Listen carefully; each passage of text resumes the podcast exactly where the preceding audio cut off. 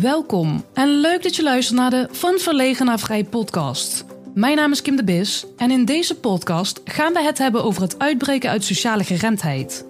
Dit doe ik door het delen van mijn verhaal, interviews, tips en tricks om jou te helpen dichter bij jezelf te komen. Zodat je kan gaan focussen en bouwen aan dromen en verlangens in jouw verlegen vrij leven. Ik wens je veel luisterplezier. Ik zit hier vandaag bij G. Sluis in Venlo. En G is auteur van het boek De Engel op Slippers. En dat is een autobiografie van nou ja, best wel een intens proces uit zijn leven. En dat gaat over uh, nou, depressies, uh, stoornissen, uh, eigenlijk een hele hoop ellende, als ik het zo mag samenvatten, waarin daarna een grote omwenteling heeft plaatsgevonden waar die dus uit is gekomen. G, allereerst uh, welkom in de Van Verlegen en Vrij podcast.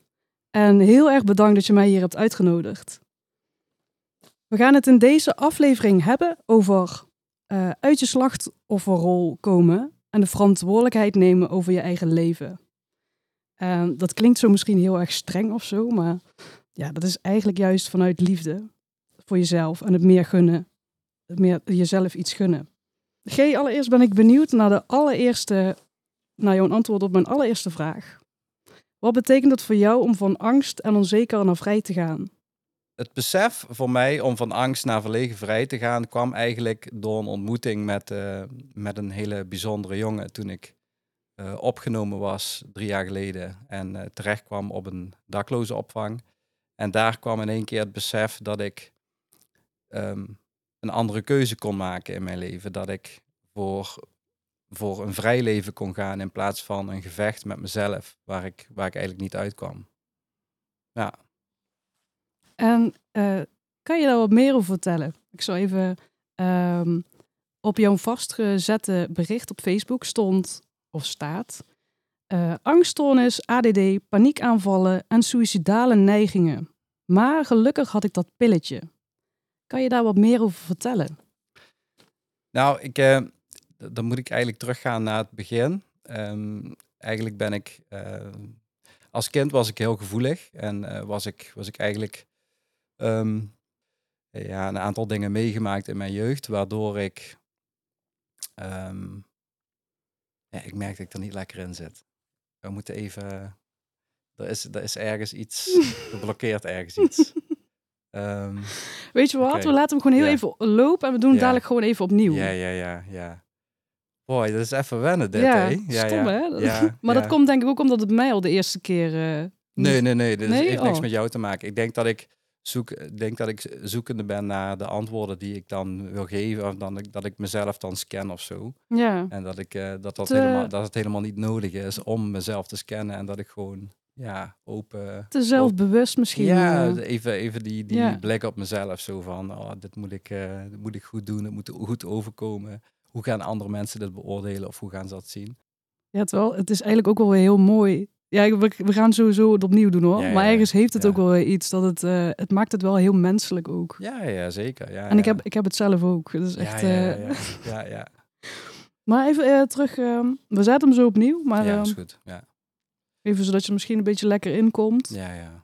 Uh, wil je de vraag nog een keer horen? Of? Ja, doe maar, doe maar, doe maar. Ja. Oké, okay. in, in jouw vastgezette bericht op Facebook lees ik... Mm. Angststoornis, ADD, paniekaanvallen en suïcidale neigingen. Maar gelukkig had ik dat pilletje. Kan je dat uitleggen? Ja, ik, ik heb eigenlijk uh, de eerste 36 jaar van mijn leven heb ik gewoon helemaal vastgezeten eigenlijk. Als kind was ik heel gevoelig. Um, groeide op in een omgeving waarin ik eigenlijk weinig veiligheid kende, waarin ik emotioneel um, niet heel erg gezien werd. Dus ik ging me aanpassen. Ik ging allerlei manieren bedenken om mezelf staande te houden in het leven.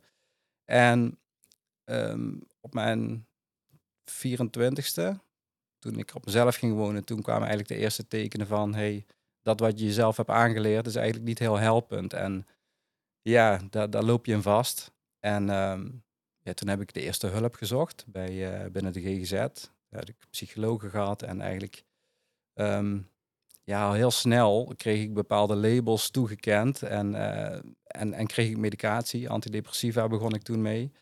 En En welke labels kreeg je? nou, de labels was, eh, ik, had, eh, ik had een angststoornis. Ehm, later kwam daar ook, eh, kwam daar ook eh, eh, ADD bij. En ja, ik, ik ging me helemaal identificeren eigenlijk met die labels. Ja, dat was ik. Dat, ik, ik, ik, ik was gewoon eigenlijk ja, beperkt. En, ehm, dus ik ging daar ook naar handelen. En ik kon eigenlijk, ja, vrijheid kende ik eigenlijk niet. Ik zat eigenlijk de hele dag vast in mezelf en in gevecht. En door die pilletjes die ik dus kreeg, raakte ik eigenlijk steeds meer afgevlakt. En ehm, echt blij kon ik niet meer zijn. En huilen kon ik eigenlijk ook niet meer. Dus ik werd een beetje afgevlakt eigenlijk als het ware. En ja, dat was, was een hele, hele, hele bijzondere tijd. Want mijn omgeving zag ook wel van, hé, hey, eh, het gaat niet helemaal goed eh, met G. En eh, we kunnen hem niet meer zo goed bereiken. En ja, ik zat helemaal in gevecht. Ik zonderde me af en probeerde me staande te houden in het werk wat ik op dat moment deed. Ik was eh, leraar speciaal onderwijs. En ja, ik, ik, ik, ik deed mijn best, maar eigenlijk was ik diep ongelukkig. Ja, want Ja. eh, je, je kreeg die pilletjes, kreeg je dan voor die angststoornis en voor eh, ADD? Ja, en ja, en welke angststoornis, eh, nou ja, welk stempeltje kreeg je daarvan? Ja, ik kreeg, ik kreeg de stempel angststoornis. En ehm, op basis van de dingen die ik meegemaakt gemaakt had in mijn jeugd, had ik gewoon heel veel last van angsten. En ehm, ook angst voor de dood had ik heel veel, had ik heel veel last van. En, en heel veel fysieke klachten, een beetje psychosomatisch ook, denk ik. En ja, de, die pilletjes die zouden mij helpen. Die zouden mij, die zouden de, de, de ruis wat weghalen, waardoor het leven draaglijker zou worden. En ja, als, als ik 15 jaar, eh, eh, binnen de kortste keren was ik 15 jaar verder. En in die 15 jaar, als met de bledjes op waren, dan ging ik naar de psychiater. Dan zei ik van, mag ik een nieuw briefje? En heb je, ehm, eh, ja, ik, ik heb nieuwe pilletjes nodig. En als ik dan even vooruit, de, tijd vooruitspoel, ehm, toen ik werd opgenomen in de psychiatrie, toen had ik een gesprek met een vrouw, een psychiater, en zij had gezegd van, nee, we hebben eens gekeken naar jouw medicatie en jij gebruikt al 15 jaar medicatie die eigenlijk niet heel handig is, zei zij tegen mij. En ja, toen, toen, toen, toen, toen viel ik achterover van mijn stoel. Ik denk, wat gebeurt hier? En zij zei, ja, je gebruikt twee soorten medicijnen die in de combi niet heel erg handig zijn. En één, één van de medicijnen zorgde voor extreme angst als bijwerking. En één van de medicijnen zorgde voor concentratieproblemen als bijwerking. En toen dacht ik, hé, hey, ze hebben mij gediagnosticeerd met een angststoornis en ik heb ADD. En dat, is, dat zijn nou net de bijwerkingen van de medicijnen die ik heb gekregen, 15 jaar lang. En toen dacht ik, hè? En zij, zij merkte dat op. En dat was eigenlijk net voor de grote omwenteling in mijn leven dat ik, ja, dat, ik dat, tot dat besef kwam van, hey, wat ik eigenlijk al die tijd heb gekregen en, en, en in de hoop dat mijn dagen beter zouden worden, heeft me eigenlijk veel dieper weggebracht bij mezelf. En dat was wel een, dat was wel een pijnlijk besef ook op dat moment in dat gesprek. Ja. Ja, bizar. En, eh, maar hoe zat je daar zelf in? Want ehm, ja, je had dan bepaalde angst voor de dood bijvoorbeeld. En toen ging je die medicijnen slikken, maar veranderde daar dan iets in? Of, eh, Nee, dat werd, in mijn ogen werd het versterkt. Ehm, ik kreeg juist meer last van angsten en, en, en de, de, de patronen die ik had ontwikkeld en waar ik in zat, die werden eigenlijk steeds eh, destructiever. Waardoor ik, ja, waardoor ik eigenlijk steeds meer eh, in gevecht kwam met mezelf en steeds meer me af ging zonderen van mijn omgeving, mijn familie en mijn relatie. Dat, dat, was, ja, dat was heel destructief. Maar ik geloofde de hulpverlening. ze, ze had het goed met me voor en ze had een pilletje voor mij. En ik dacht, ja, dat zal wel, het zal wel een keer beter worden. Die, die hoop had ik ook heel erg. Ja. Ja. En eh, nou, toen hoorde je dus eigenlijk dat die pilletjes die je kreeg eigenlijk niet zo handig waren in combinatie, in combinatie met elkaar. En eigenlijk dus Mhm. alleen maar tegenwerkten. Eh, en toen? Ja, toen ging ik toch eens nadenken over ehm, ja, wat, ik daar, wat ik daarmee wilde ook. Maar ik, ik had geen andere optie. En, en in dat gesprek met die, met die vrouw toen, ja, toen zat ik in de, in, in, de grootste crisis van mijn leven. Ik was net gescheiden en ik eh, had een dochtertje van vier jaar. En ik ja, ik moest mezelf staande houden. Want ik wilde, ja, in die, in die week daarvoor wilde ik stoppen met het leven. Het was, ik ging door zo'n heftige crisis heen dat ik eigenlijk ja, niet meer wist wat voor en achter was. En ik probeerde me staande te houden. En ik, ik, ik schrok vooral van wat zij zei. En dat, toen dacht ik van, maar is er niemand in die 15 jaar, is er geen enkele psycholoog, psychiater die heeft gevraagd van, hey, hey jij gebruikt die pilletjes en doet het ook iets voor je en helpt het je? Of, en ik heb in die periode wel eens afgebouwd of andere medicatie geprobeerd. Dat, dat is zeker wel gebeurd. Maar ja, het was, uh, ik schrok er wel van wat zij zei. Ja. En wat is, daarna, wat is er daarna nog gebeurd? Want, uh, nou ja. Um, ik, ben, ik ben daar opgenomen geweest en um, ik, uh, ik, had geen, ja, ik had geen dak meer boven mijn hoofd. Dus vanuit die, uh, vanuit die opname ben ik, ja, heb ik eigenlijk geprobeerd een plek voor mezelf te vinden. Toen kwam ik terecht in het Herstelhotel in Weert. En dat was een plek waar eigenlijk ervaringsdeskundigen werkten en waar je tot rust kon komen. En um, de manier waarop ik daar naartoe ben geweest en ook hoe die opnames verlopen, dat was heel heftig. En dat beschrijf ik ook in het boek, hoe dat allemaal is gelopen. En daar werd ik enorm uitgedaagd in het, in het, um, in het nemen ook van mijn verantwoordelijkheid. En ik, ik, ik kwam, ik moest zo diep gaan daar, dat ik, daar kwam een kracht vrij in mij. Dat ik dacht, nee, dit is het niet. Ik heb een dochtertje daar waarvoor ik wil zorgen en dit is niet het einde. Ik ga er komen. En toen ben ik in dat herstelhotel terechtgekomen in Weert. En ja, daar heb ik een hele mooie inzichten gekregen en uh, daar kon ik tot rust komen. En vanuit Weert kon ik terecht op een dakloze opvang. En dat, die was in Venlo. En daar kwam ik terecht en, ik zat, ja, ik, ik, ik zou in die periode, ik was eigenlijk, stond op een wachtlijst. Ik zou nog worden opgenomen um, voor een klinische behandeling schematherapie. Dat was ergens in, uh, in Zeeland. Um, daar zou ik naartoe gaan, omdat ik gewoon eigenlijk er helemaal doorheen zat. En ik zou in die periode tot, tot uh, de, de viersprong, zo heette die kliniek, zou ik eigenlijk uh, op die dakloze opvang, ja, daar, daar, daar, daar was mijn nieuwe plek. En ja, daar is iets heel bijzonders gebeurd. Ja, ja, ja. ja ik, ken het, ik ken het verhaal natuurlijk wel een beetje. Ik heb uh, je berichten gevolgd. Hmm. Vertel. Nou, ik kwam daar uh, op 5 september 2020 kwam ik daar aan. En uh, ik, zat, ik, ik, ik, zat daar helemaal doorheen. Mijn leven lag in puin. Ik was net gescheiden. Ik zou worden opgenomen voor uh, die klinische schematherapie. En, en ik zat in de tuin een beetje ellendig te zijn en mijn sigaretje te roken. En toen kwam er een jongen naar buiten op zijn uh, slippers. Dat is ook waar het boek over gaat. En hij stelde zich voor aan mij. En, ehm, en wij raakten aan de praat. En hij was ook opgenomen geweest. Hij, had, ehm, hij was ook heel diep gegaan. Hij had een uh, suïcidepoging gedaan uh, in datzelfde jaar. Een heel heftig verhaal had hij. En hij had heel veel gemediteerd. En hij had een reis gemaakt naar India. En hij wist heel veel over het boeddhisme. En wij, raakten aan de praat. En we kwamen erachter van, we zijn in dezelfde kliniek geweest. We kenden het personeel daar. En we maakten wat grapjes. En, en, en, er, was iets met hem. En ik zat dus helemaal in zak en aas. En ik zat in die tuin. En hij, hij kwam bij me zitten. En ik voelde alleen maar liefde. Ik voelde alleen maar liefdevolle energie. En ik word een bijzondere jongen. En ik keek hem in zijn ogen. En wij we, we praten wat met elkaar. En een gegeven moment viel het een beetje stil. En toen keek hij mij aan en toen keek ik in zijn helderblauwe ogen en toen zei hij tegen mij, oh kerel, wat heb jij gevochten, zei hij. En op dat moment gebeurde er iets heel bijzonders. Voelde ik vanaf mijn voeten een, een soort warme gloed in mij komen. Ik voelde allemaal energie bewegen in mijn lichaam. En het was alsof ik uh, uit, mijn, uit mijn lijf ging, uit mijn lichaam ging. En ik begon te huilen zoals ik nog nooit had gehuild. En ik denk, wat gebeurt hier?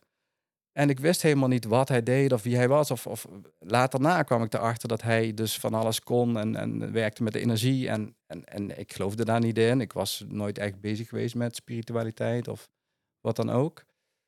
En, maar het gebeurde opeens. En, en, en, en dat duurde denk ik een minuutje of twee. Dat gevoel. Dat ik het gevoel dat ik er niet meer was. Alsof er iets uit mij werd gehaald. En na twee minuten kwam ik terug. En toen keek ik hem aan. En toen zei ik, wat heb jij gedaan? Eh, alsof ik als iemand anders uh, terugkwam. En, en ik voelde ook in dat moment, die twee minuten, voelde ik iets bij mijn hart gebeuren. En allerlei energie bewegen. En um, dat was het begin, zeg maar. Dat was de ontmoeting die tussen ons plaatsvond. En daar gebeurde al iets heel bijzonders. Maar vier dagen later um, had hij mij uh, had me aangeboden van... ik kan je een keer magnetiseren, zei hij. Dat een behandeling geven. En ik denk, ja, ik sta daar wel voor open. Ik, ik vond het zo'n bijzondere jongen. Ik denk, wat, wat gebeurt hier met mij? Ik, ben, ik, ik heb een kutleven, ik ben ongelukkig, ik moet worden opgenomen, er is iets mis met mij. En, en opeens voelde ik mij, al een aantal dagen voelde ik, mij, voelde ik me goed. Ik had geen angsten, ik, had, ik voelde me niet depressief. En toen lag ik op mijn bed, op het kamertje, op de crisisopvang. En toen kwam hij binnen weer op zijn slippertjes. Had zo'n speaker op zijn schouder met zo kwam zo Tibetaanse muziek uit. En dat raakt mij ook weer als het over praat. En hij zei: Ga maar even liggen, zei hij. En, uh, en ik ging, ging liggen op dat bed en hij, hij deed zijn slippers uit en hij pakte mijn voeten vast. En op het moment dat hij mijn voeten vastpakte, voelde ik weer diezelfde liefdevolle energie. En ik denk, er is nog nooit in mijn leven iemand geweest die mij zo liefdevol heeft gezien als hij. En hij begon dus met de behandeling. En tijdens die behandeling had ik mijn ogen dicht en kreeg ik een beeld te zien. En in dat beeld zag ik links mijn vader, in het midden mijn moeder, rechts zag ik mijn ex-vrouw. En alle drie tegelijk zeiden ze in dat beeld, we zijn trots op je, dat is goed zo. En ik voelde zo'n diepe vergeving naar die mensen, terwijl ik die mensen mijn hele leven eigenlijk de schuld had gegeven van alles wat mij was overkomen. En ik voelde zo'n diepe vergeving dat ik, dat wat gebeurt hier? Wat, wat doe jij met mij? en, en na die behandeling, hij zei, ik laat je nog even liggen, ik zie je straks wel, zei hij in de, in de tuin van, de, van, van die opvang. Zeg, is goed. Nou, ik lag daar en ik deed mijn ogen open. En ik keek naar het plafond en ik zag op het plafond zag ik, zag ik het silhouet van een engel. En ik denk, wat, wat gebeurt hier? Ik dat kan niet. Ik geloof daar helemaal niet in. Dus waarom, waarom, waarom gebeurt dat? Dus ik deed mijn ogen weer dicht. Ik deed ze weer opnieuw open en ik zag weer die engel. En ik denk, dit, is, dit, dit, dit, dit kan niet. Dit kan niet waar zijn, alsof ik een beetje droomde eigenlijk. En toen ik opstond, voelde me heel vreemd. Ik voelde me heel licht. En ik stond op en ik keek naar buiten. En ik moest denken aan mijn moeder en mijn eh, oudere zus. Ze hadden geen contact in die periode. Ik had ook geen contact met mijn oudere zus. En ik wenste eigenlijk van, hey, ik, oh, ik gun mijn moeder, ik gun mijn zus, ik gun dat ze ooit weer een liefdevol contact krijgen in dit, in dit leven met elkaar. En, ehm, en zo, ging, zo ging er een paar dagen voorbij. En, en ja, ik voelde, me, ik voelde me anders. Dus ik ging naar mijn ex-vrouw toe. Wij gingen de spullen uitsorteren van mijn dochtertje. En ik was op de zolder. We waren bezig. Ik zeg, ga even naar beneden. Ga even een sigaret roken. En ik loop de trap af en ik voel, ik moet naar rechts kijken. Er is iets. En in de brievenbus lag er een brief van mijn vader, waar ik al tien jaar geen contact mee had. En ik denk, wat gebeurt er nu dan? En in die brief in die brief stond, uh, lieve G, ik heb gehoord dat het niet zo goed met je gaat. En uh, ik wil je laten weten dat ik aan je denk en dat ik er altijd voor je, voor je zal zijn. Liefst uh, van je vader. En ik denk, dat kan niet. Hij, ik had geen woord met hem gesproken. En, en ik had die vergeving gevoeld. En, en later legde, legde die vriend van mij legde ook uit van hey, op het moment dat jij dus oprecht vergeeft, echt vergeeft, dan zend jij iets anders uit en kan het, kan het geluk, kan, kan het naar je toe komen. En dat was wat er gebeurd was. En zo kan ik, ja, zo, zo kan ik nog honderd voorbeelden noemen. En daar heb, ik, daar, heb ik ook beschreven in mijn boek wat er daarna allemaal is gebeurd. En uh, dus ik kreeg weer contact met mijn vader ook na al die jaren. En mijn moeder en mijn, uh, mijn, mijn uh, bonusvader, die, die had ik um, net voor de opname had ik het contact verbroken. Het was helemaal misgegaan. Ik had daar gewoond. Net voordat ik werd uh, opgenomen. En, um, en ik, ik was daar op bezoek gegaan. Ik zeg, ik heb iets voor jullie. Ik wil, ik wil die, zij hadden inmiddels ook gehoord wat er met mij was gebeurd daar op die opvang. En iedereen dacht een beetje van, oh, dat is, dat is een opleving of zo. Hij heeft, hij heeft een goede week. hij heeft een goede week. En ja, ik. ik, ik, um... ik ben trouwens wel heel benieuwd, hè? Ja. Uh, want die vriend die, uh, nou, die gaf jou een, eh, een, een behandeling, een, hoe heet het, magnetiseren? Magnetiseren, ja. Uh, en daarna voelde je dus die, of tijdens, tijdens die behandeling voelde je die vergeving. Ja. Maar heeft hij daar ook nog op dat moment woorden aangegeven of ging dat, ging dat vanzelf? Of hoe? Nee, dat, dat ging eigenlijk vanzelf. En wat er bij magnetiseren gebeurde, is dat hij, hij stelde, hij stelde de, de energie beschikbaar. En via zijn energie konden er op dat moment dingen oplossen. Dingen die wij met ons brein, met het menselijk brein niet waar te nemen zijn. Die, dat, dat, dat kan gebeuren. En het was een heel uniek moment. En het ging enorm. Uh, ik ging helemaal open eigenlijk tijdens die sessie. En uh, wat was jouw vraag nou? Uh, of die uh, of hij daarbij ook nog woorden heeft gebruikt tijdens die... Nee, nee, hij heeft helemaal niet gesproken. Oké, okay, hij, hij dat vroeg me net even het. Het enige wat hij zei van, uh, ik laat je nog even liggen. Hij had, ja. hij had natuurlijk wel van alles gevoeld. En um, ja, dat was, dat was eigenlijk het enige. Um, en even terug naar de...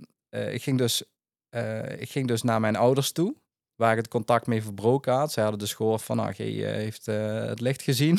Ja. en ik kwam daar en ik had, ik had, ik had die, eh, die hele week, ik was bij iedereen geweest. Ik was naar een, een of andere edelstenenwinkel gegaan. Dat was, uh, had hij mij geadviseerd van, ga daar eens heen, dat is leuk. En ja, helemaal de spirituele wereld gaan bewandelen. Dus ik had daar allemaal steentjes uitgezocht voor mensen.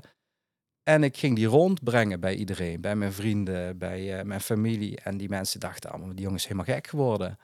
Die, die, die komt in één keer met steentjes aan en die lacht en die jongen is vrolijk. Maar wat is er met hem gebeurd? Want even voor de duidelijkheid, daarvoor was je dus eigenlijk nooit met spiritueel... Of, nee, ik, had, ik had helemaal, niks. mee. Ik zat helemaal in gevecht met mezelf. Ik, ik, ik, ik was aan het overleven eigenlijk.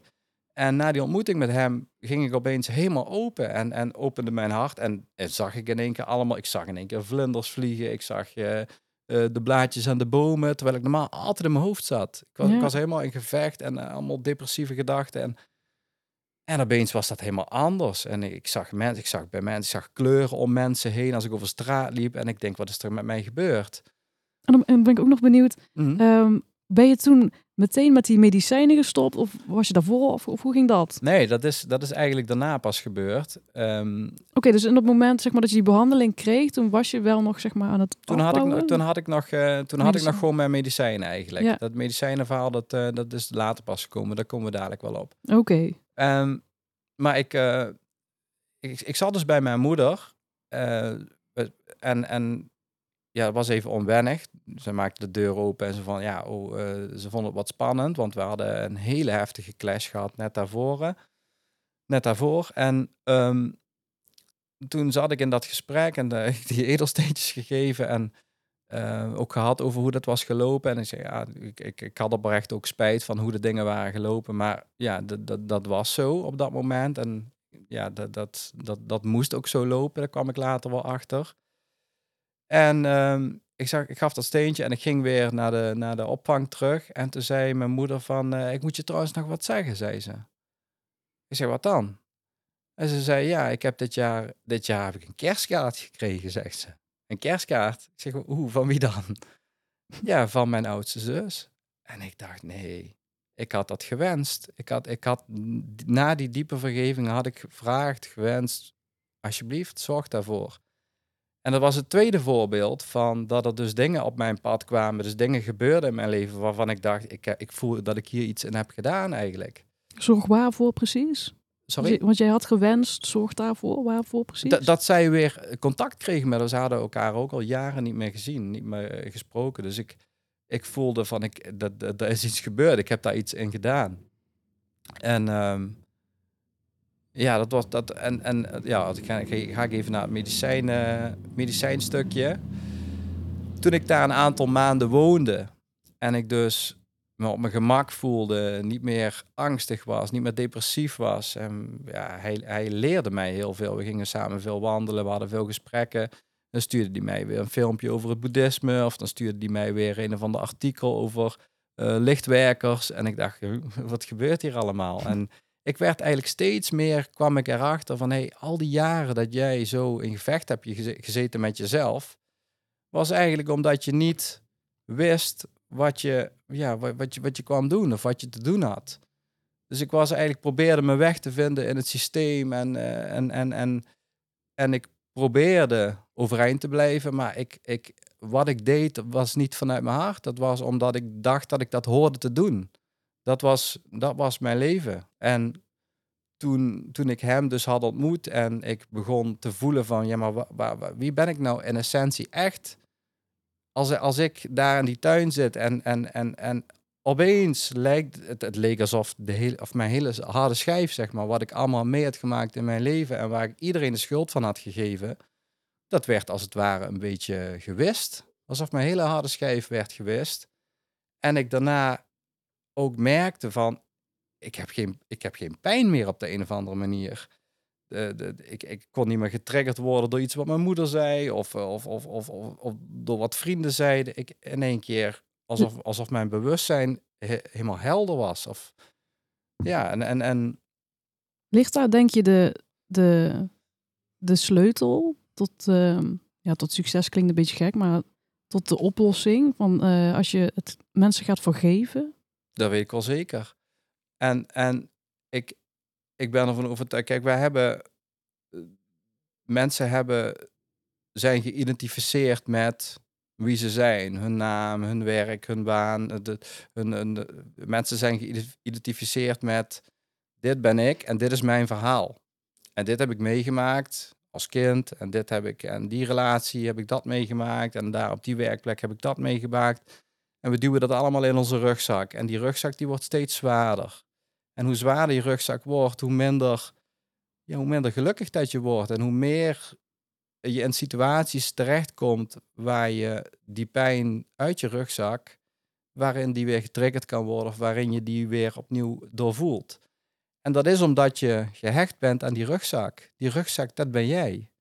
Maar de grap is dat er helemaal geen rugzak bestaat. En daar kwam ik achter in die tuin. En in één keer viel die hele rugzak van me af. En ik denk, oké, maar als die rugzak dan, dan wegvalt, wie ben ik dan? Wie ben ik dan eigenlijk? Wat blijft er dan van mij over? En dat was bewustzijn. Ik, ik, ik, ben alleen maar, ik ben alleen maar bewust, ik ben alleen maar liefde.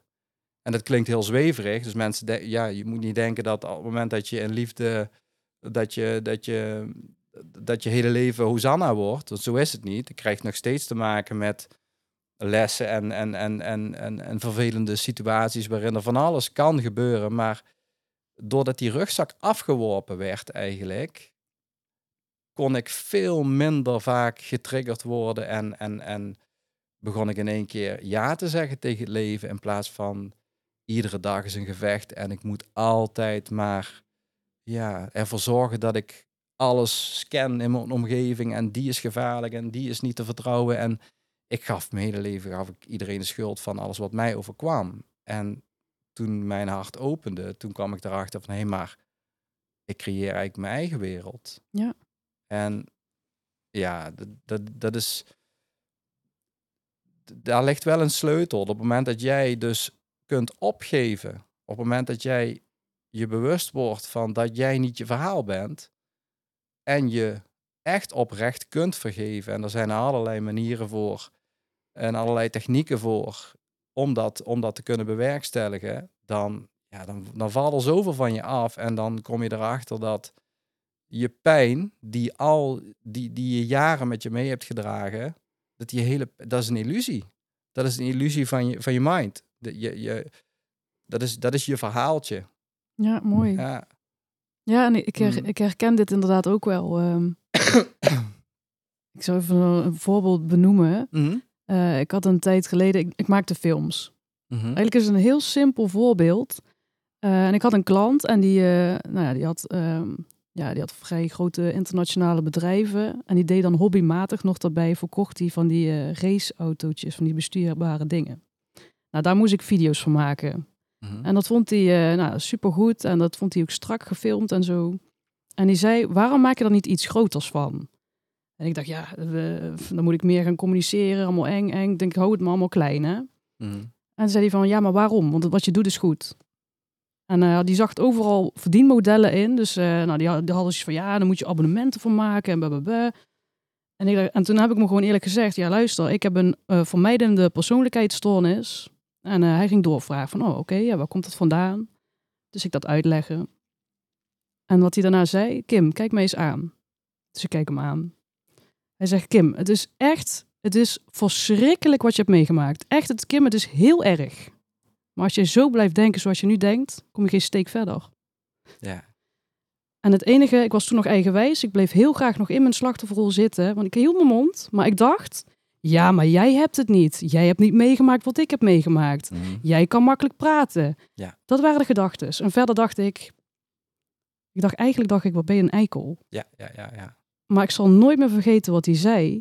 En op de manier waarop hij het zei. En ik begrijp nu pas, hoe, ook al was het een beetje stug hoe hij het bracht, hij had gelijk. Ja, ja, ja. En blijkbaar zag hij meer potentie in mij dan dat ik zelf zag. Mhm. En ehm, ja, gunde hij mij meer dan dat ik mezelf gunde. Ja. Ondanks dat ik nu achteraf zoiets heb. Ik ben heel blij dat ik dat niet heb gedaan. Want oh mijn god, al die verdienmodellen eh, achter die video's maken. Alsjeblieft, me niet meer lastig. maar dat is inderdaad, als je jezelf maar in die slachtofferrol blijft. eh, Mhm. Mhm. uiteindelijk moet je verantwoordelijkheid gaan nemen en focussen op dat wat je wil. Mhm. Zodat je het mooier kan maken voor jezelf. Zodat je daar ook... Nog een voorbeeld, een metafoor. Stel je rijdt in een raceauto en je rijdt op die... Eigenlijk is een heel cliché ding. Je rijdt op een muur af en je denkt, ik wil niet tegen die muur aanknallen. Ik wil Mhm. niet op die muur afknallen. Ik wil niet tegen die muur aanknallen. Maar je ziet alleen die muur. Wat gebeurt er? Je knalt tegen die muur aan. Ja, ja, je zal eerst moeten focussen op waar je wel naartoe wil. Om die keuze te kunnen maken. Want anders is er geen ruimte voor dat waar je wel naartoe wil. Ja, ja, precies. Maar goed, dat was weer even een uitstapje. Maar dat is, Ja.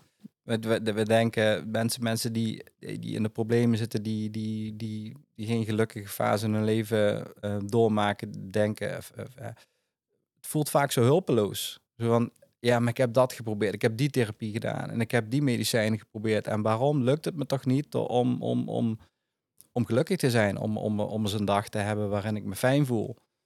En dat heeft alles te maken met de aandacht die je hebt voor je verhaaltje. En net voordat ik werd opgenomen, ehm, eh, had ik, ging ik een jaar hele zware therapie in. Ik had eh schematherapie en dat was, eh, waren drie volle dagen in de week. Het was een hele intense periode en daar heb ik heel veel dingen los mogen laten. Heel veel dingen uit mijn jeugd, uit mijn eh, vorige relaties, eh, maar ook op mijn werk. Heel veel. ehm, ik vond schematherapie een hele fijne benadering om, om te ontdekken dat ik niet, ehm, ik niet hulpeloos was, maar dat het allemaal ehm, ja, eigenlijk stukjes van jezelf zijn die geactiveerd kunnen worden in bepaalde situaties, in contact met bepaalde personen, waardoor je eigenlijk, waardoor ik ontdekte van hé, hey, maar ik, ik, kan, ik kan wel degelijk de regie pakken. En ik, ik ben niet dat hulpeloze vogeltje. Ik kan, ik, eh, vogeltje. ik kan ook een ander deel van mezelf inzetten. En dus ik heb daar heel mooie inzichten gekregen in dat jaar, maar daar kwam ook heel veel eh, shit omhoog eigenlijk, die ik jarenlang had weggestopt.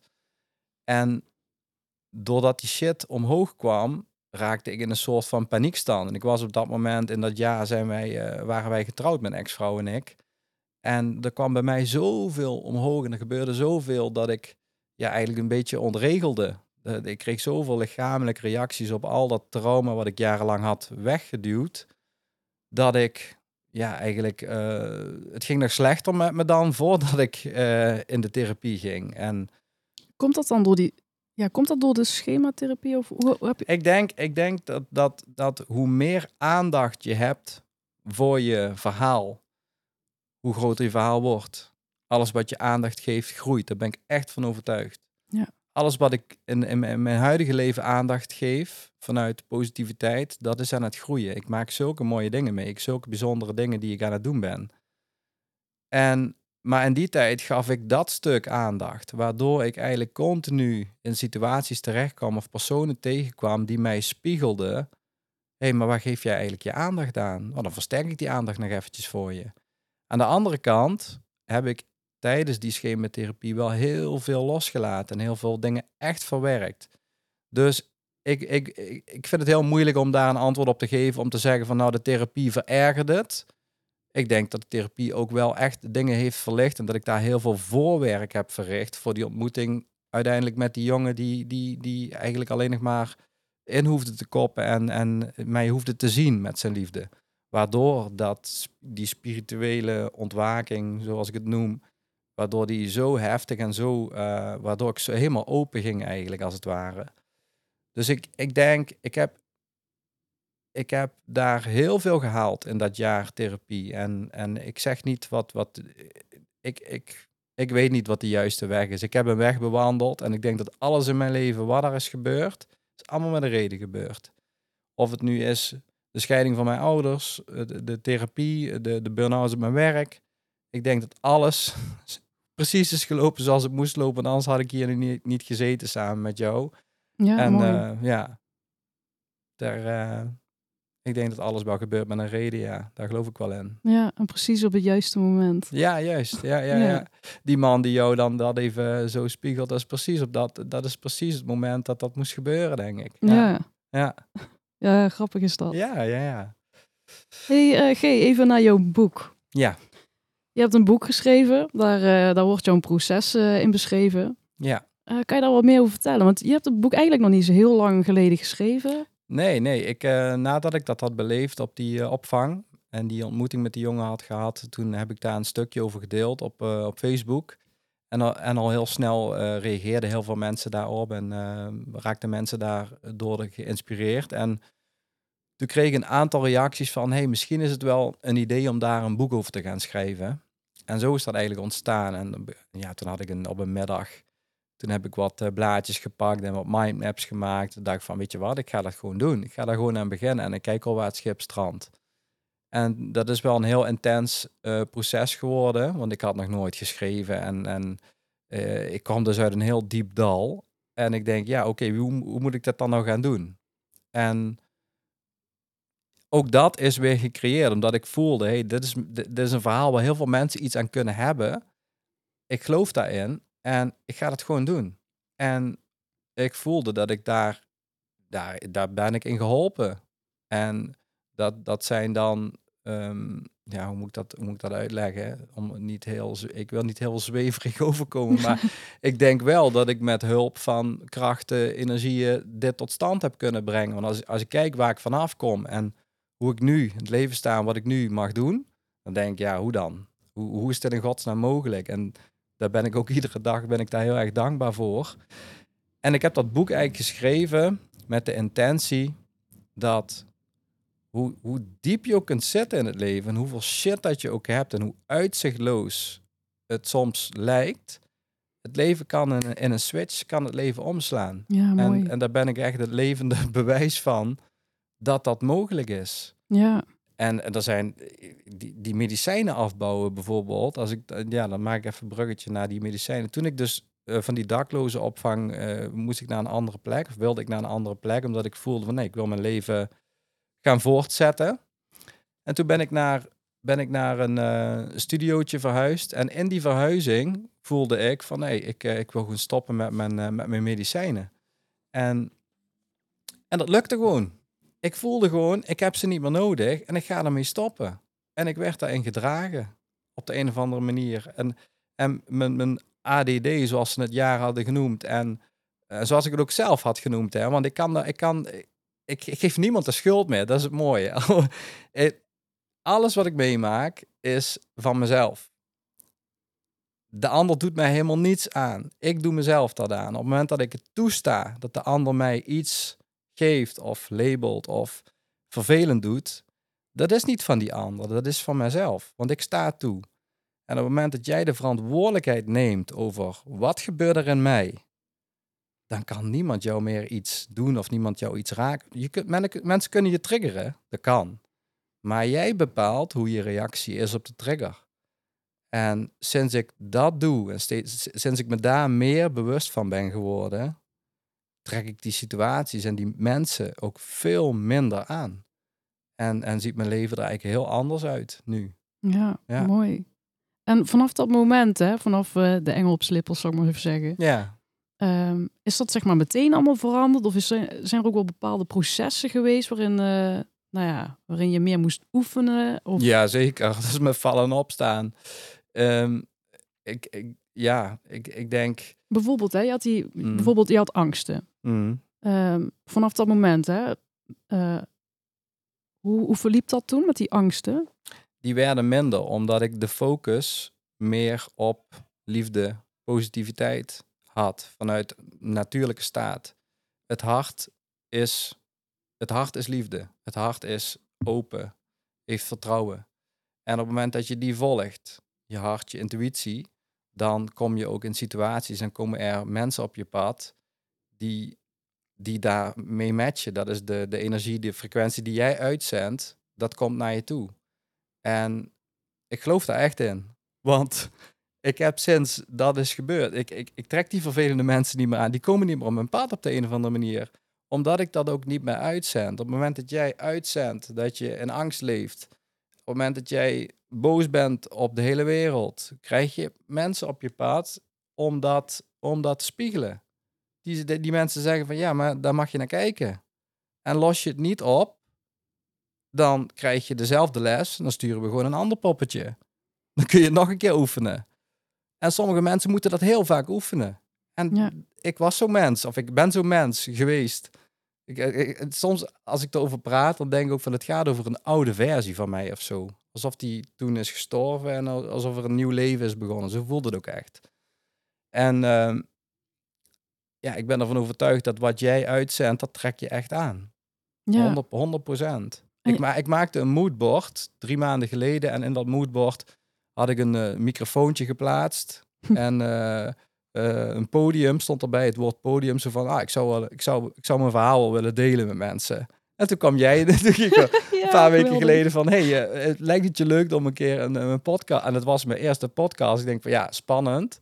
En ik vind het nog wel een beetje spannend. Maar ja, ik hoop gewoon dat, dat dit verhaal of mijn verhaal... dat het iets voor, eh, voor mensen kan doen. Ja, Ja. mooi. Ja. En ehm, ja, je zei net eh, eh, het volgen van je intuïtie. Mhm. Ik kan me voorstellen dat mensen zoiets hebben van ja, maar hoe doe je dat dan? Hoe, hoe kan je dat uitleggen?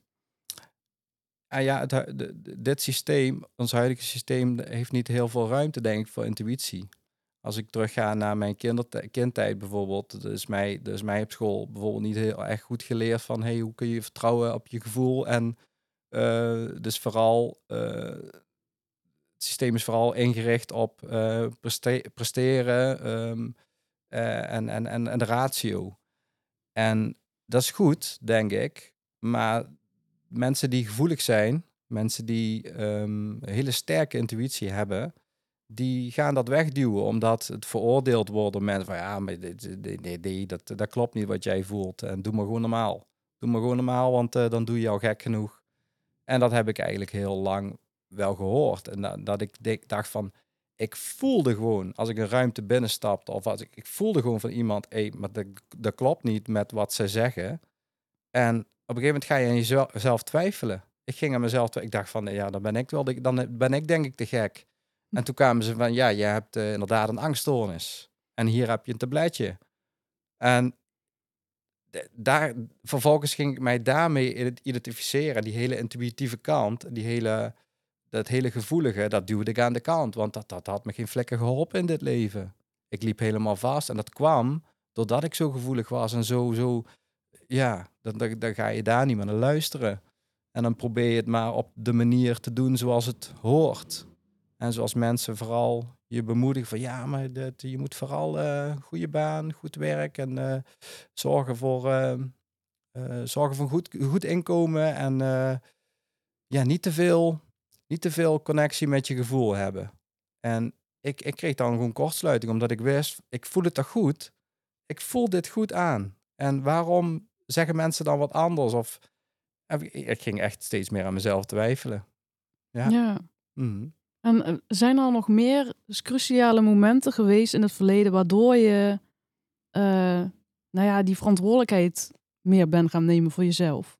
Of over je leven? Ja. Of is dat echt dat het, zeg maar, tijdens de engel op slipper? Nee, dat begon daarvoor al. Dat begon, dat begon toen, eh, toen mijn prachtige dochter is geboren. Toen ik haar, ehm, toen ik haar mocht verwelkomen, toen, ja, toen veranderde mijn leven. Ik moest. Ik moest voor iemand zorgen. En ik wilde vooral haar geven wat ik zelf had gemist. Dus ik legde de lat torenhoog in het begin. En zij spiegelde me eigenlijk vanaf haar geboorte. Spiegelde zij mij zo liefdevol en onvoorwaardelijk, met onvoorwaardelijke liefde spiegelde zij mij van ja, maar papa, je hebt nog shit op te ruimen eigenlijk als het ware. en ehm, ja, ik, ik, ik moest, ik werd keihard geconfronteerd met mijn, met mijn pijn. En ik kon, ik kon op momenten, kon ik eigenlijk heel moeilijk voor haar zorgen. En er was een moment ehm, dat ik helemaal brak bij ons in de tuin in het oude huis. Toen, eh, toen, toen brak ik helemaal en toen, toen besefte ik van, maar dit kan zo niet langer door. Ik, ik, kan, ik, ik moet mijn rotzooi gaan aankijken uit het verleden, omdat ik, ik, ik, ik kan niet voor haar zorgen. Het zat zoveel in de weg en er zat zoveel ruis, waardoor ik eigenlijk niet in verbinding kon zijn met haar, met mijn, met mijn hele omgeving. En ik moest, eh, ik wilde, op dat moment wilde ik ook eh, verandering. Ik, ik, ik moest, ja, ik, ik wilde een goede vader voor haar zijn, maar het lukte mij niet doordat ik steeds werd getriggerd in allerlei, allerlei oude pijnstukken, zeg maar, als het ware. En welke rotzooi had je precies op te ruimen?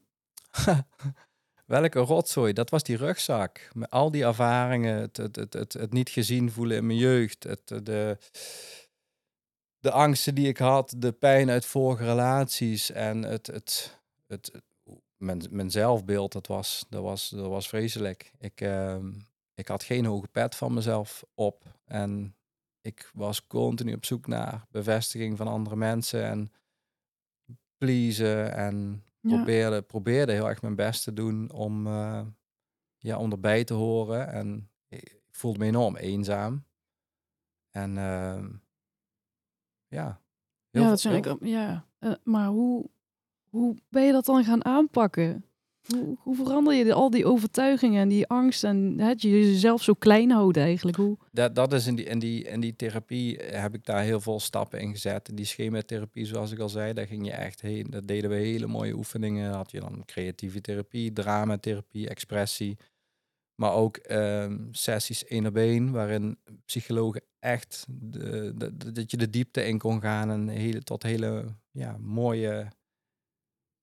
Eigenlijk, met, met jouw zelfliefde, die, de, de energie die in ons hart stroomt, dat is de liefde, de zelfliefde. Daarmee kun je jezelf helen. We zijn al, we zijn al heel, eigenlijk allemaal. En op het moment dat je jezelf kunt helen en durft te kijken naar wat leeft er in mij wat nog niet gezien is, of wat ik wegduw, of waar ik allerlei trucjes voor heb bedacht om dat niet te voelen. Op het moment dat je die, ehm, op, dat, op het moment dat je jezelf kunt vullen met die zelfliefde, dan, dan, dan, dan, dan, dan verandert je hele wereld eigenlijk. is dat al iets wat je in die schematherapie leerde? Of is dat iets wat je Dat het leerde, ik, dat leerde ik in die sche schematherapie leerde ik dat. En ik, ik merkte dat ik lichter werd. Maar er kwam wel heel veel lichamelijke reactie ook op wat ik allemaal aan het verwerken was. Waardoor het leek alsof ik ook, waardoor ik ook dieper in de shit kwam eigenlijk als het ware. En ik, die therapie die liep toen af. eh, terwijl ik voelde van ja, maar ik, ik heb meer nodig. Toen raakte ik in een soort paniekstand ook. En eh, op een hele vervelende manier namen we toen ook afscheid daar.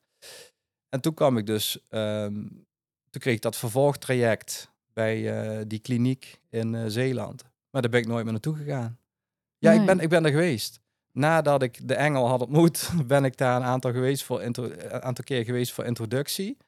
Ja. En toen zat ik daar ook met allemaal die mensen. En toen, kwam ik, toen besefte ik me, oké, maar deze mensen zitten, zitten nog in dat gevecht. Hmm. Die, zonder dat ik daarover oordeelde, maar die zitten, die zitten nog in hun pijn.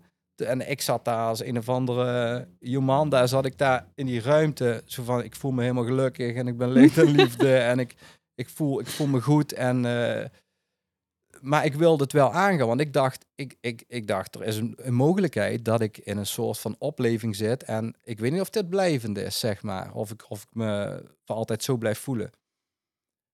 En toen ik daar drie keer was geweest, toen heb ik de knoop voor mezelf doorgehakt. En toen heb ik gezegd van ja, oké, ik ga dit niet meer doen. En toen heb ik het met een andere vorm van ondersteuning. Toen had ik nog wel gesprekken met eh, mijn eh, psychotherapeuten om de zoveel tijd om te kijken van hoe gaat het en eh, hoe krijg je alles eh, in, in je vervolgleven op de rit. En toen heb ik dat traject heb ik aangehouden. En ja, dus dat, dat, dat, dat, dat ik, ik dacht, ik ben, ik, ben, ik ben helemaal gek en ik heb nog meer hulp nodig en ik, ik kom hier nooit meer bovenop. Dat veranderde dus in, een, in een dag tijd, Ja, eigenlijk. Ja mooi. Ja, en, en, dat is, en dat is wat ik, ik... Ik kan dat ook niet in woorden uitleggen.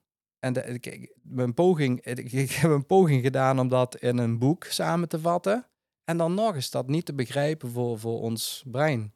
Wat daar is gebeurd en hoe mijn leven daardoor compleet is eh, geswitcht. Dat is, dat is gewoon niet te beschrijven eigenlijk. Als, ik, ik, ja, dat ik nu weer vastloop, zegt genoeg. Ik, ik kan het gewoon niet uitleggen. maar het is wel, het is wel een, een, een, een, mijn realiteit geworden, een andere realiteit. Ja, en wat, wat is dan denk je het stukje... Ja, ik wil niet te veel over alleen maar schematherapie hebben, maar Ja. dat is gewoon wat ik mij nou afvraag. Wat is dan toch Mhm. het stukje wat blijkbaar daar mist, waardoor je niet helemaal tot die heling komt, zeg maar?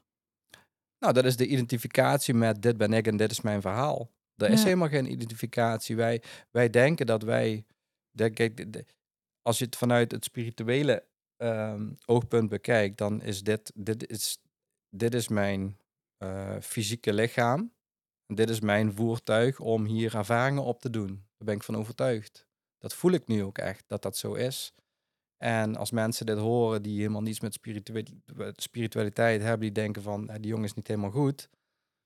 Maar dit is, mijn, dit is mijn voertuig waarmee ik deze ervaringen opdoe. En op het moment dat ik weet dat ik niet dat voertuig ben, maar dat ik bewustzijn ben wat ervaart door dit lijf, dan is mijn lijf en alles wat het mee heeft gemaakt en in situaties, dit, dat bestaat helemaal niet. Dat is een illusie. Dat is een illusie. Je bent, eh, dat, wat is geweest, dat is er helemaal niet meer. Dus waarom zou je daar nog aan vasthouden? Waarom zou je vasthouden aan iets wat is geweest en waar je eigenlijk niet meer bent? We hebben alleen nu dit moment. Wij zitten hier nu op de bank deze podcast op te nemen. En het leven is goed. Er is Ja. helemaal niets aan de hand. Ja, je hebt eigenlijk, ja, je hebt altijd een keus, zeg maar. ja, hoe je, ja. onze mind gaat de hele tijd naar dat is geweest of wat nog gaat komen. En al die verhaaltjes houden ons weg van het geluk wat we in dit moment kunnen ervaren. En ik vind dit fantastisch wat we nu aan het doen zijn. Ik voel me goed. Ik Mooi vind, het, ik vind het heel leuk. En, en daar geniet ik van. En wat er morgen komt en wat er allemaal is geweest, is helemaal niet belangrijk. En op, op het moment dat je tot dat besef komt en je kunt boven jezelf hangen om te van ja, maar wat ik doe op dit moment in mijn leven, helpt mij dat? Zorgt dat ervoor? Ja, ik vind dat een hele mooie vraag ook inderdaad. Is het wat ik nu aan het doen ben, en de manier waarop ik nu denk, is het überhaupt helpend? Ja, ja. En wat jij dus nu aan het doen bent, deze podcast, voor jezelf, je eigen ontwikkeling. En voor alle mensen die, ja, die hier naar kijken of die hier iets eh, uit kunnen halen. Dat is prachtig. Ja, Dat is, dat is voedend voor je ziel. Dat, daar, daar, daar, daar krijg je energie van, daar kun je door groeien. En ja, dat is, dat, is, dat is een energie vanuit je hart. En niet vanuit ego, iets willen bereiken of iets willen, iets, iets willen neerzetten. Ehm, ik denk dat dat een hele zuivere intentie is. En op het moment dat jouw intentie zuiver is, dan wordt het ook gecreëerd. Daar ben ik van overtuigd. ja. Ja. En als je nou kijkt naar de huidige maatschappij en eh, de verantwoordelijkheid die eh, mensen over zichzelf nemen, hoe kijk je daar dan naar? Ehm, ik denk dat iedereen voor zichzelf op het goede pad is. Ik merk dat ik steeds minder oordeel over wat iemand wel of niet doet. En ik denk dat we wel in een tijd zitten waarin er steeds meer mensen versneld bewust worden. En versneld ehm, met hun eigen leven geconfronteerd worden zoals dat is. Met alles wat daarbij hoort, fijn of minder fijn. En ik denk dat iedereen op, op, op, op de goede weg is. En op het moment dat ik daar iets van vind of iets wil versnellen of een oordeel heb over Jantje die zo doet of over Truusje die, uh, die, die haar shit nog niet heeft aangepakt. Wat wil dat over mij zeggen? Dat zegt over mij dat ik niet kan accepteren dat het bij iemand anders anders loopt. Ja, mooi. Ik ben dankbaar voor wat ik heb beleefd en ik wil daarmee graag andere mensen inspireren. Maar het is niet zo dat ik dan ook verwacht dat Jantje of Truusje daar iets mee doet. Dat is aan Jan en dat is aan Truus, dat is helemaal niet aan mij. Dat, uh, zo kijk ik er wel een beetje naar. Ja, ja grappig. Ja, ik, ik zit daar ook heel erg in. Ja. Je maakt het jezelf dan alleen maar ja, moeilijk. Ja, ja. De enige die daar wat, uh, ja, juist niet aan heeft, zeg maar, dat ben je zelf. Omdat je dan in die, uh, waarom gaat het niet zo op de manier zoals ik het denk, want dat is goed. Ja, maar dat heb ik, dat, ik, ik, ik kan wel zeggen dat ik het, uh, uh, het komt misschien over alsof ik het nu allemaal weet en allemaal, allemaal, allemaal doe. Ik oordeel ook nog steeds over mensen. Ik ja. kom ook in situaties dat ik denk van, ja, dat ik, dat ik Truusje wel veroordeel. En denk van, oké, okay, en dan gaan we terug, dan ga je weer boven hangen en dan, oké, maar wat gebeurt er nu eigenlijk? En dan kun je weer, kun je weer zakken. En dan hoe vaker, hoe, je hoe bewuster je wordt, hoe meer, hoe vaker je in staat bent om dan boven jezelf te gaan hangen om te kijken van is dit, ja, is, helpt dit mij of is dit, uh, ja. of is dit uh, ja, iets, iets dat me niet helpt? Ja, en, en klopt het überhaupt wel wat ik denk? Of is het ja, ook... ook dat, ook dat, die, die, hele, die hele perceptie. Wat, is... wat, betekent voor jou spiritualiteit? Want je hebt nou een paar keer spiritualiteit benoemd en uh, mensen vinden dat misschien zweverig, maar wat betekent het voor jou? Voor mij betekent het. Ja, dat is een goede vraag. Ik, ja, ik kan het voor mij wel benoemen, mm. want voor mij is het juist helemaal niet zweverig. Mm. Nee, voor mij ook hem, niet. Als ik, hem even, als ik hem even voor mij mag verwoorden. Ja. Um, want het leven uit zich, op zichzelf al is spiritualiteit. Want Mm. uh, je wilt ontwikkelen, je wilt groeien, je wilt vooruitkomen. Uh, Mm. iedereen, het gaat over um, uh, relaties, over hoe ga je met elkaar om en uh, hoe verbind je met elkaar, maar ook uh, hoe denk ik, hoe, welke problemen waar loop ik tegenaan en hoe ga ik er overheen komen? Blijf ik koppig in die shit zitten of stap ik er een keer overheen om mezelf het lichter te maken? Mhm. Al die dingen, iedereen heeft ermee te maken Mhm. en dat is al spiritualiteit volgens mij. Ja, de, de- de ont- ont- ontwikkeling, persoonlijke ontwikkeling. Maar wa- wat voor mij heel erg eh, spiritualiteit is, het, het besef dat ik, ehm, de bewustwording dat ik, niet, dat ik niet mijn verhaaltje ben. En toen ik, dat, toen ik tot dat besef kwam en mijn hart opende, toen eh, wat ik deed, ik ging andere dingen doen eigenlijk. Ik ging, ik ging een boek schrijven, ik ging, eh, eh, ik ging verbindingsavonden organiseren hier, dat mensen hier naartoe konden komen om, om bewust te worden of om met elkaar eh, te delen over wat er, wat, er, wat er in je leeft. En ehm, ja, even die vraag even opnieuw, denk ik. Die van spiritualiteit. Dat vind ik helemaal niet erg hoor. Want dat, eh, Ja, ja. Ehm, volgens mij heb je hem al redelijk beantwoord. nee, nee. Ja, oké, we gingen een beetje een andere kant op. niet, maar- zo, niet zoals ik hem. eh, spiritualiteit betekent voor mij eigenlijk ehm, handelen naar wat mijn hart en mijn intuïtie mij ingeven. Dus handelen vanuit een dieper bewustzijn. Niet handelen om iets terug te krijgen van iemand, maar handelen om, om de wereld een stukje mooier te maken en daar bewust mee om te gaan. Dat is wat ik eigenlijk zoveel mogelijk probeer in mijn, in, in mijn dagelijks leven te doen. En of dat nu is bij de supermarkt in de rij of, eh, bij, eh, of, of, of tijdens een bijeenkomst met familie. Ik probeer altijd te, er te zijn vanuit mijn hart. En ja, er gebeuren echt, echt hele mooie dingen. Ik kom, ik, kom, ik kom in situaties terecht dat ik denk, hoe dan? Hoe is dit, hoe is dit in godsnaam mogelijk? Maar dat is wat ik, ja, wat, ik, wat, ik, wat ik nu aantrek en waar ik dan iets mag betekenen eh, voor de ander, maar ook weer voor mezelf, omdat ik daardoor groei. Ja, En wat levert je dat op? heel veel dankbaarheid. Dankbaarheid voor het leven. En dat heb ik 36 jaar niet gekend. ik was nooit dankbaar voor het leven. Ik vond het leven maar kloten. en nu, en nu, ja, En wat gebeurt er dan als je die dankbaarheid meer voelt? dan kom je in een staat van zijn terecht die je niet kunt uitleggen, maar alleen maar kunt voelen. En dan krijg ik overal kippenvel. Dan ben ik diep geroerd. Ik, ik kan bijvoorbeeld weer gewoon spontaan eh, huilen van geluk, van dankbaarheid. En dat kon ik 15 jaar lang met die pilletjes niet. Ik was helemaal afgevlakt. En op het moment dat jij niet echt, echt dankbaarheid kunt voelen voor het leven, voor, voor de simpelste dingen. Voor een lekkere boterham met pindakaas, of voor, voor een mooie vlinder die vliegt tijdens een wandeling, of, eh, of, of een heel mooi gesprek met een van je dierbaren. Als je echt dankbaarheid kunt voelen, dan kom je in een staat van zijn terecht die, die, ja, die zo mooi is en die zo fijn voelt. En, en ja, dat, dat, is, dat gun ik iedereen. Ja. Wat zou dat opleveren dan als, eh, nou ja, als iedereen wat meer dankbaar zou zijn? Mooie vraag. Ik denk dat je een enorme stijging krijgt in energie. Want als jij de energie dankbaarheid voelt, zend jij een bepaalde energie, zend jij een bepaalde frequentie uit, die is, die is, die is heel hoog. Dat is ook meetbaar.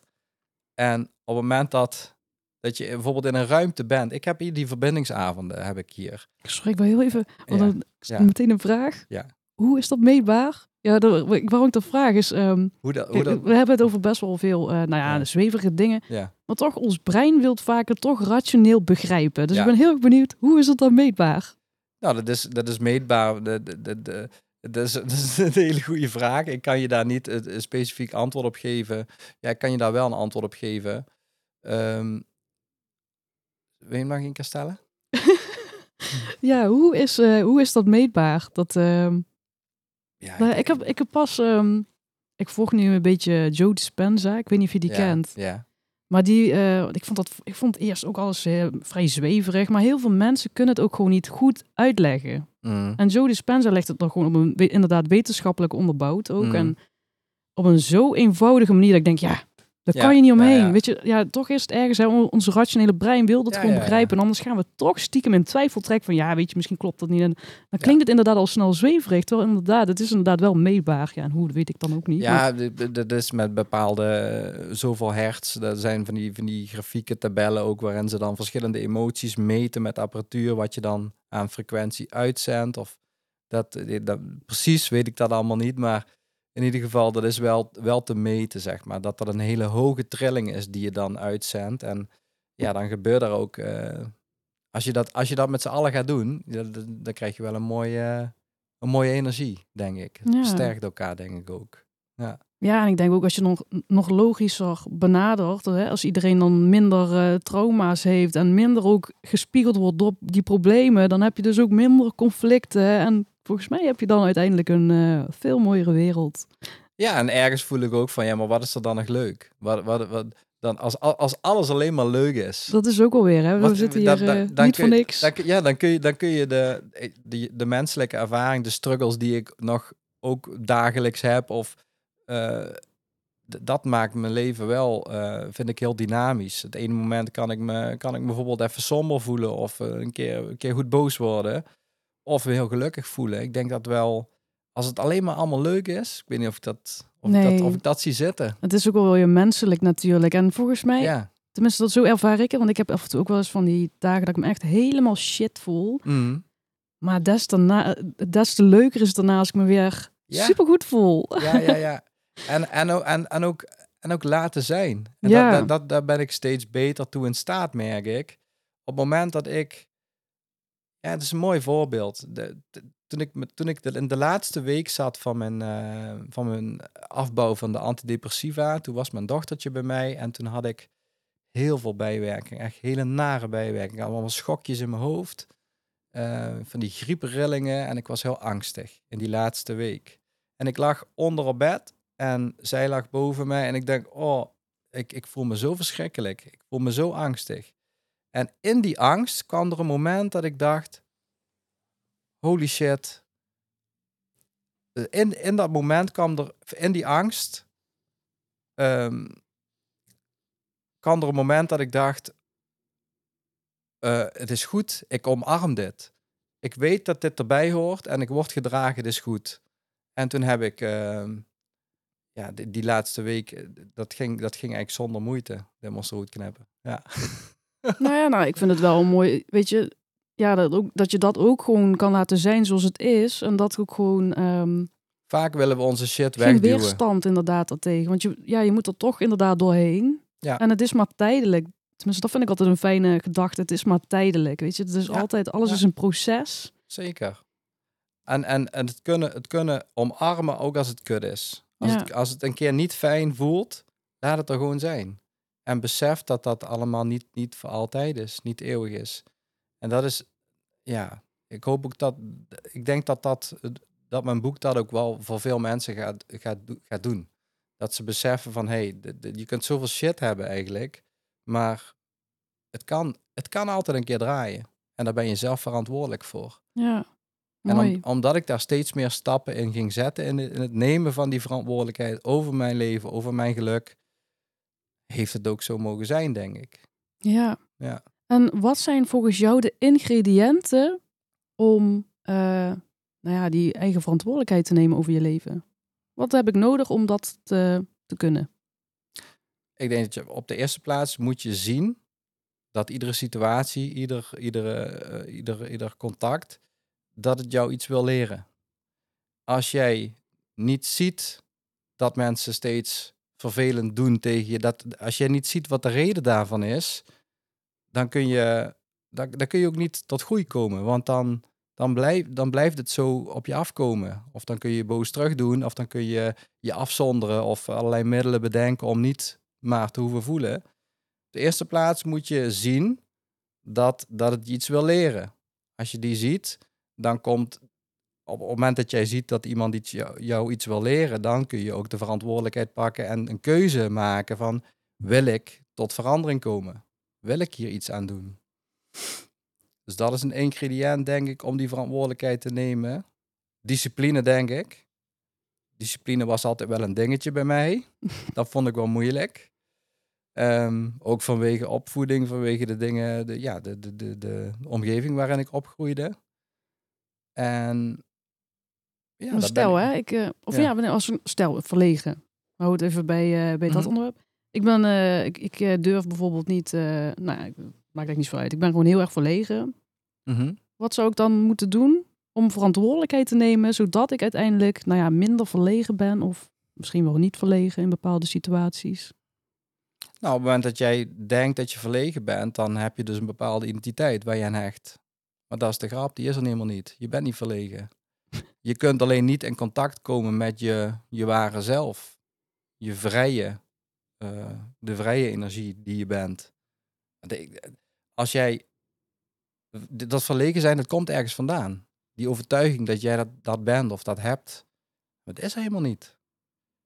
Je bent niet verlegen. Dat is, de, dat is het trucje. Het trucje van je ego om je, om je vooral eh, weg te houden van vrijheid en, en, en, en een gelukkiger leven, Ja. denk ik. En ja, je zegt dat nu zo heel makkelijk, hè? Maar Mhm. eh, ja, doe het dan ook nog maar eens even. Hoe? Ja, maar dat is een realisatie. Dat kun je niet uitleggen. Dat kun je alleen voelen. Ik, ik had dit vijf jaar geleden, als iemand dit tegen mij had gezegd, had ik gezegd, je spoort niet helemaal. Dan had ik, dan, dat dat geloof ik niet, had ik gezegd. Maar omdat ik het heb gevoeld dat het zo werkt, benoem ik het zo. Maar ik, ik realiseer me ook dat dat voor iemand anders heel anders kan voelen. Dat ze denken, van, ja, maar dit, dit, dit, dit- die snap ik niet of dat begrijp ik Mhm. niet. Op het moment dat jij echt doorvoelt dat jij niet je verhaal bent, en dat gebeurde er tijdens die spirituele ervaring, toen, toen, toen is mijn hele, mijn hele perceptie ten aanzien van mensen, mezelf, de wereld, die is helemaal veranderd. Ja. Niks meer was eigenlijk meer hetzelfde. En zijn er, ehm, is er iemand die je heel inspirerend vindt? Of iemand die jou heel erg heeft geïnspireerd? Ja, mijn dochter. Oh, wauw. Vanaf het punt dat zij is geboren, inspireert zij mij. Vertel. Mijn dochter is, die blijft, dus onvoorwaardelijke liefde. Die blijft altijd bij zichzelf, wat er ook gebeurt.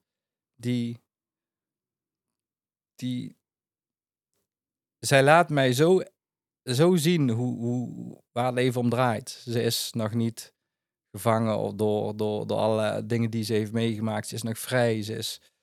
Ja, Heel ze, puur. ze, ze draagt, ze draagt alleen maar liefde uit eigenlijk. Waar ze ook is, wie ze ook ziet. eh, welke. En dat vind ik zo inspirerend. Kan je een voorbeeld benoemen waarin eh, een echt een moment waarop je geïnspireerd werd? Iets wat er gebeurde, iets wat. Ehm, do- door mijn dochter bedoel je? Ja. Ja, dat kan ik wel. dat, is een, dat is een beetje. eh, wij, woonden, wij woonden in. ehm, wij woonden, we hadden best wel een mooie tuin en die liep een beetje af. En zij ging altijd met stepje, ging ze van de poort, kwam ze naar mij toe gestept. En iedere keer als ze dan het bergje afkwam, jaren geleden, zei ik: eh, Doe je voorzichtig, schat, doe je voorzichtig, dadelijk val je. En iedere keer als ze kwam, ze inmiddels was ze tien keer geweest. En iedere keer zei ik dat weer. En bij de elfde keer kwam ze dus naar mij toe met die step. En toen was ze, denk ik, was ze, ja, ik denk vier jaar. En toen keek ze me aan, toen zei ze, papa, als jij iedere keer, zo kan ik toch nooit leuk steppen, zei ze. en zij, zij, zij, zij spiegelde eigenlijk mijn angst. Ze zei van, ja, maar dit- wat, wat ben je nou aan het doen?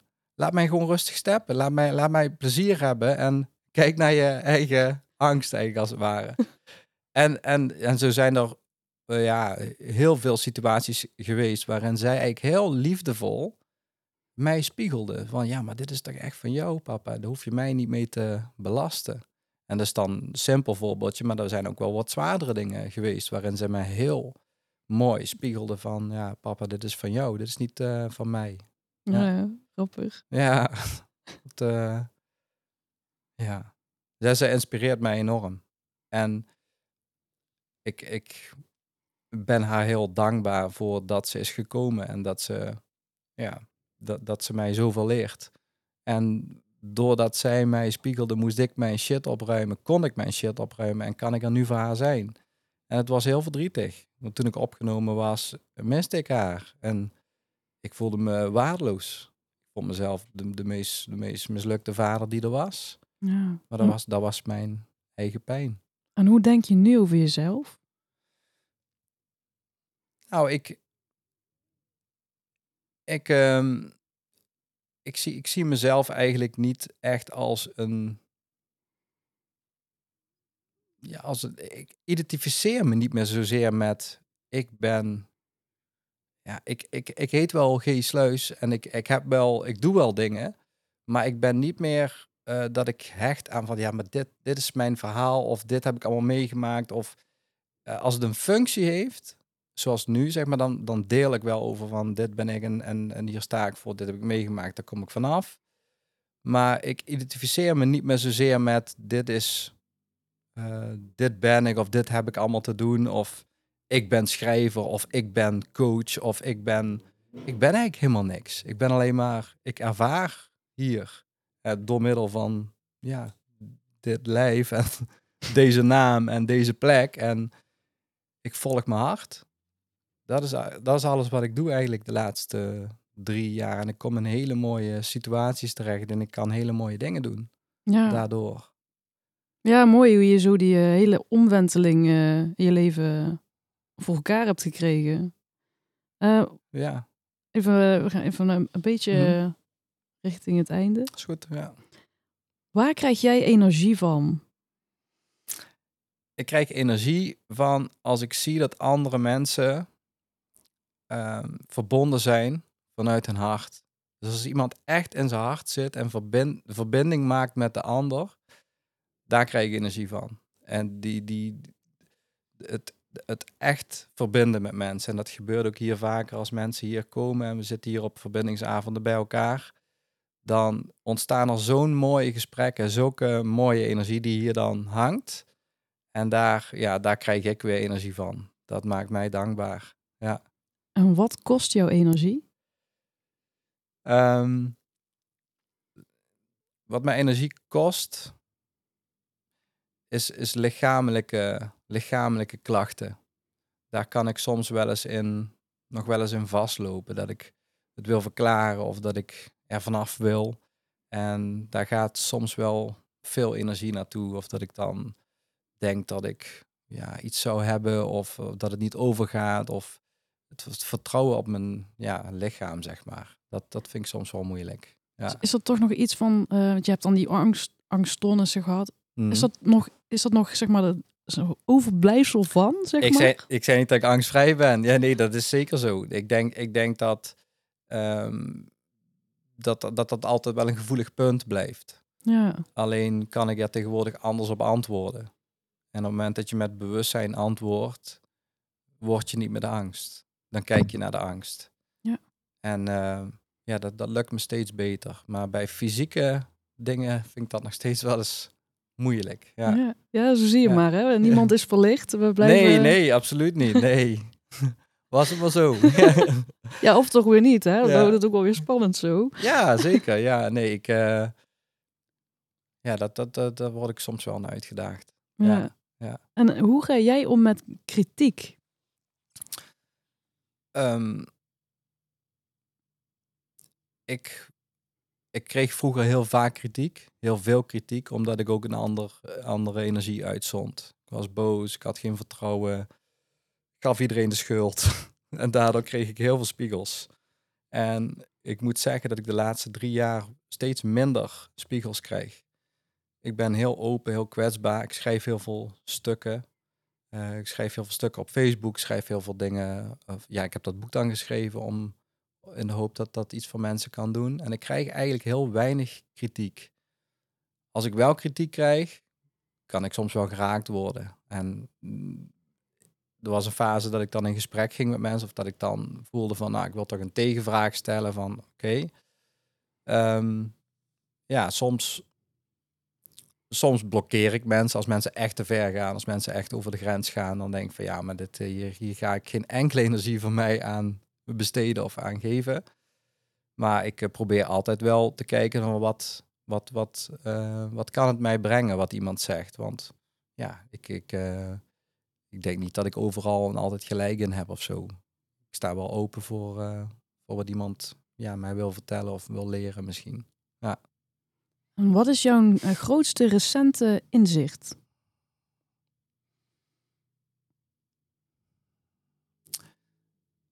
Ehm, mijn grootste recentste inzicht is eigenlijk dat ik ehm,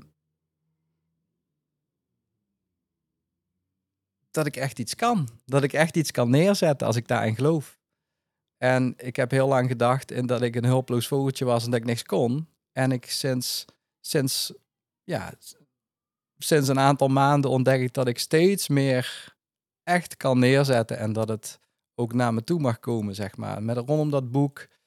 ehm aanstaande maandag ga ik op een, ehm, een, een beurs staan een- om mijn organites eh, te verkopen die ik maak met edelstenen en eh epoxy hars is dat. En ik, omdat ik geloof in wat ik wil neerzetten en dat ik ook iets kan. En ja, dat is denk ik wel een belangrijk inzicht van ik kan, ik kan het wel. Ja. En wie is het ik dan? Ja, dat is, dat is wel eh, een mooie, ja. Waar zou Ja. je over, nou, pak een beet, vijf jaar willen staan? Ehm. ja, dat is een mooie vraag. Ik hoop dat ik nog steeds de dingen doe waar ik blij van word. Ik hoop dat ik ehm, ja, op een mooie plek ben de, in de thuisbasis mezelf iets anders heb mogen.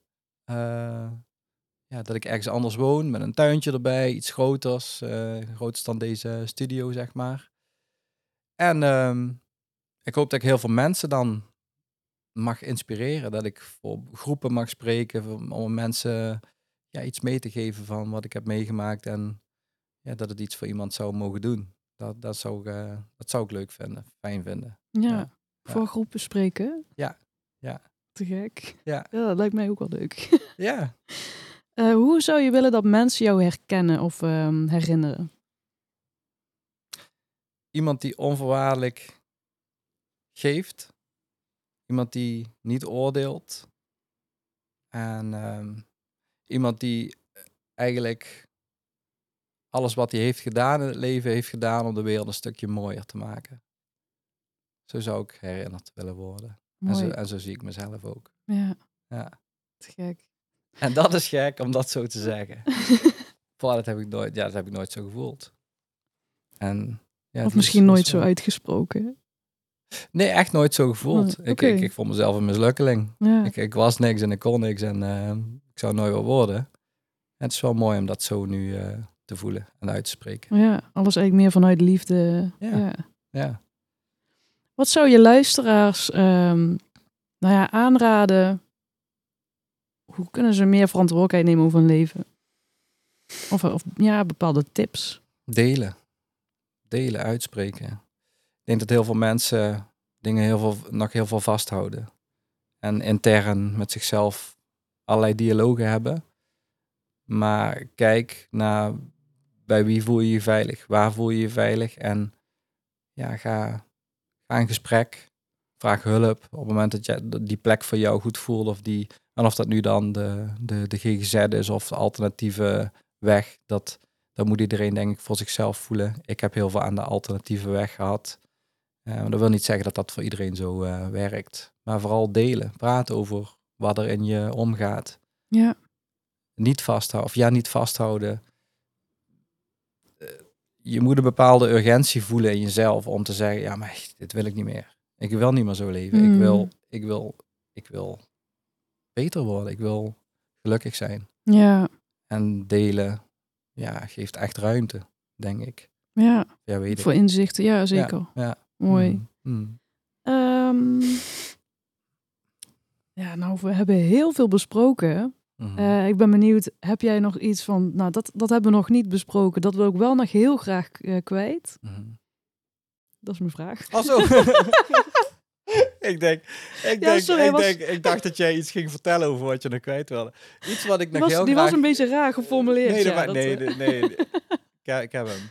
Ehm, ja, ik zou, ik zou nog willen delen dat wat je ook meewaakt in je leven en eh, hoe diep dat je ook in, in, de shit zit of ehm, hoe uitzichtloos je situatie misschien ook lijkt, dat, niets, dat niets voor altijd is en dat het leven echt ehm, in, een, in een switch kan omslaan. En dat, ja, dat, dat gun ik iedereen, dat gevoel, dat je weer dat je weer perspectief krijgt, dat je, ja, dat je voelt dat het leven je ook iets anders eh, bieden kan dan waar je altijd in geloofd hebt.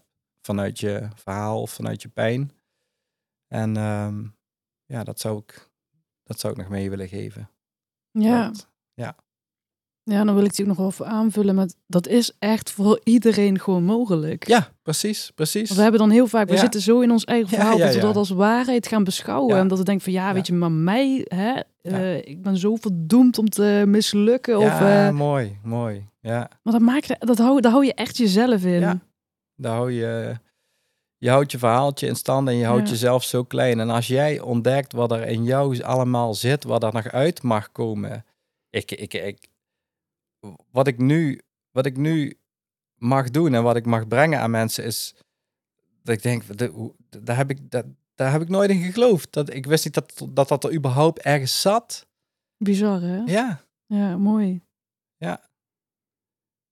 ik, heb toen, ik moest een filmpje opnemen om mijn boek te promoten. En toen, toen, toen, toen, toen had ik ook echt zo'n realisatie van als mijn oude versie hier in deze kamer zou staan en mij nu hoort praten, dan denkt hij, wat is dat voor gek? Die, die sport niet helemaal. Dus de- die had zich nooit voor mogelijk kunnen houden dat de, dat de- mogelijk de- was. De, ongelukkige versie die hij daar op dat moment was, dat, dat, ooit, dat, dat hij ooit een leven zou gaan krijgen waar, waarin hij wel het geluk ja. zeg maar, zou kunnen voelen. Ja, Ja. ja, Ja, heel, mooi. heel apart. Ja. ja. Ik denk dat wij een heel compleet verhaal zo hebben. Of je moet nog eens iets hebben van, nou, dat is eigenlijk Ik, eh, ik vind het prima. Ja? Ja, ja, ja. Dan eh, wil ik jou heel erg bedanken voor dit inspirerende verhaal. En eh, nou, volgens mij is het, daar hier kunnen mensen echt wel wat aan hebben, denk ik.